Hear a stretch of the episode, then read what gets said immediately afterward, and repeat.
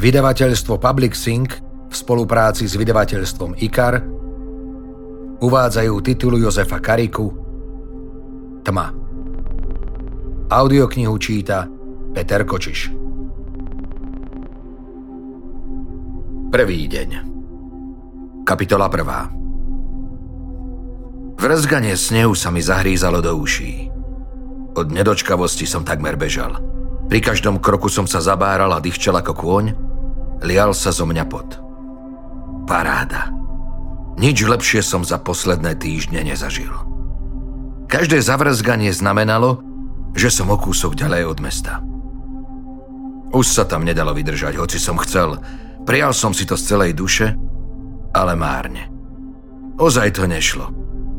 Pokus o vianočnú atmosféru by bol priveľa, taký výkon by som určite nepodal.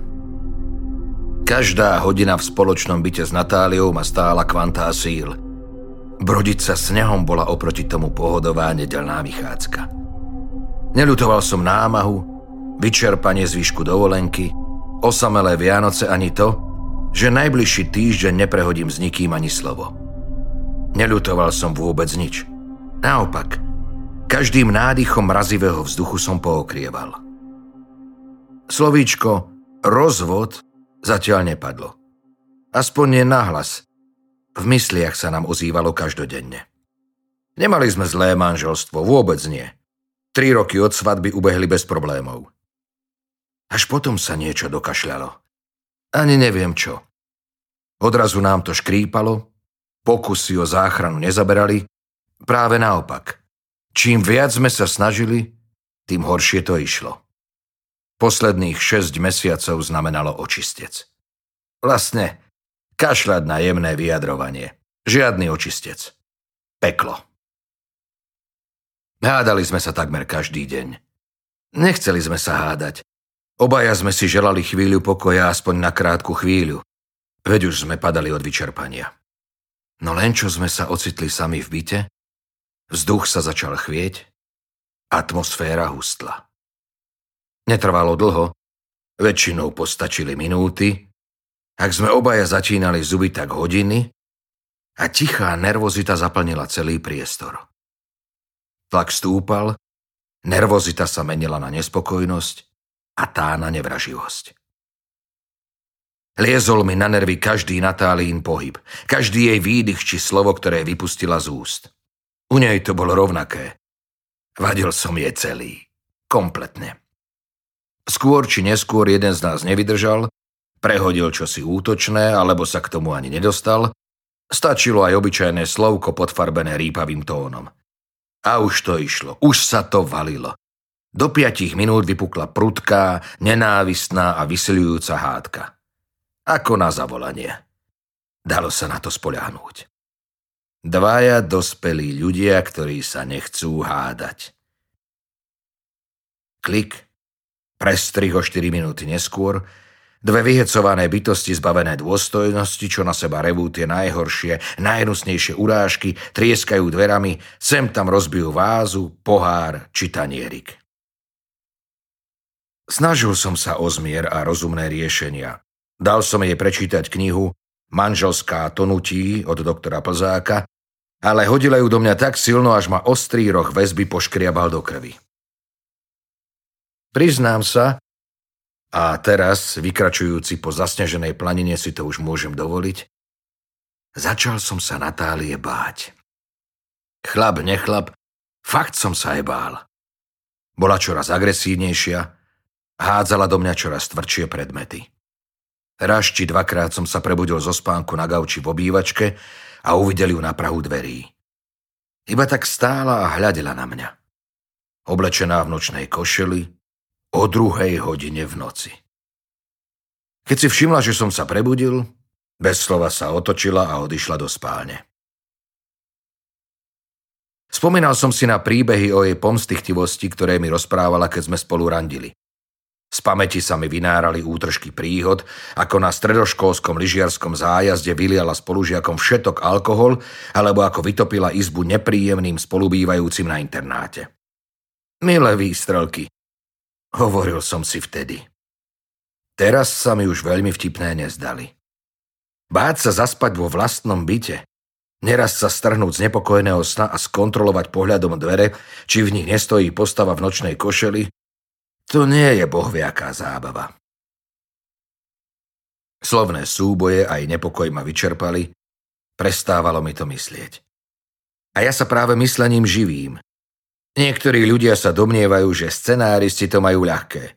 Sedia si pekne v teple, sem tam niečo naťokajú do počítača a zhrabnú za to poriadne peniaze. Isteže.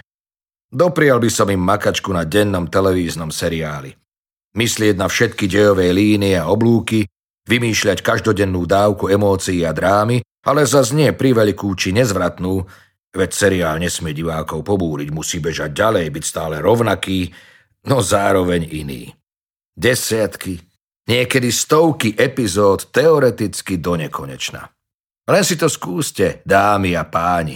Len si to skúste vy, mudráci, keď vám hučí v hlave, klepú sa vám prsty a od neustáleho manželského stresu sa vám pri každom prúčom pohybe rozbúši srdce. Napríklad, keď vstanete, aby ste si zaliali čaj. Bylinkový, bez cukru a medu, lebo vnútornosti máte ako na vode a každou prísadou riskujete krče alebo rýchly pohyb na záchod. Už som to nezvládal. Na môj dušu nie. Potreboval som vypadnúť. Nespravil som to iba kvôli sebe. Natália na tom nebola o nič lepšie. Aj ona mlela z posledného. Keď som urobil pracovnú chybu ja, producentka mi otrieskala scenár o hlavu a nezarobil som ani na slanú vodu. Keby však urobila chybu Natália, mohli byť následky oveľa horšie. Pracovala v lekárni ako farmaceutka. Vydávala lieky na predpis, vytvárala rôzne gebuziny, extrahovala liečivé látky. Videl som to iba zo párkrát, keď ma zavolala do malého laboratória za apatiekou. Za každým ma to dojalo. Ohromovala ma jej sústredenosť a precíznosť. Keď tak stála v bielom plášti a drvila v mažiari akési bylinky, zobral by som si ju znova. Napriek všetkému, aj poslednému pol roku. Či ma nenávidela? Neviem. Asi sme na tom boli rovnako. Občas maximálna nevraživosť, záblesky nenávisti, inokedy rovnako intenzívne záblesky lásky. Nech sme sa pohádali akokoľvek prudko, za každým mi z lekárne priniesla bylinkový čaj na žalúdočné problémy, sedatíva alebo zlhčujúce kvapky do očí, ktoré som mával vysušené od dlhého písania. Nie, nebuď smiešne, nechcela ma otráviť. Síce mi to napadlo, ale taká beštia predsa len nebola. Aspoň z počiatku. Teraz by som za to už nedal ruku do ohňa. Aj preto som sa zbalil a vypadol. Oddychový čas, pol kráľovstva za pár dní relaxu. Do batoha som nahádzal suché polotovary a potraviny na prežitie v neostinnom prostredí, taštičku s hygienickými potrebami, zo pár kúskov spodnej bielizne, tepláky, trička, sveter, fľašu petroleja, balíček zápaliek, pracovný zápisník a diktafón. K batohu som priviazal spacák. Nič viac nebolo treba. Všetko ostatné som navliekol na seba. Dohovor sme chodievali často, neraz aj v zime. Vystrojil som sa kvalitne. Už, už som vychádzal z bytu, keď som zaváhal. Ozvala sa vo mne akási predtucha.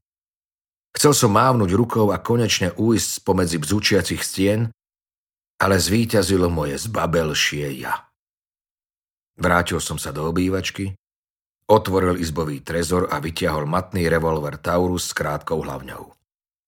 Skontroloval som bubienok, bolo v ňom 5 nábojov kalibru 38. Istota je istota.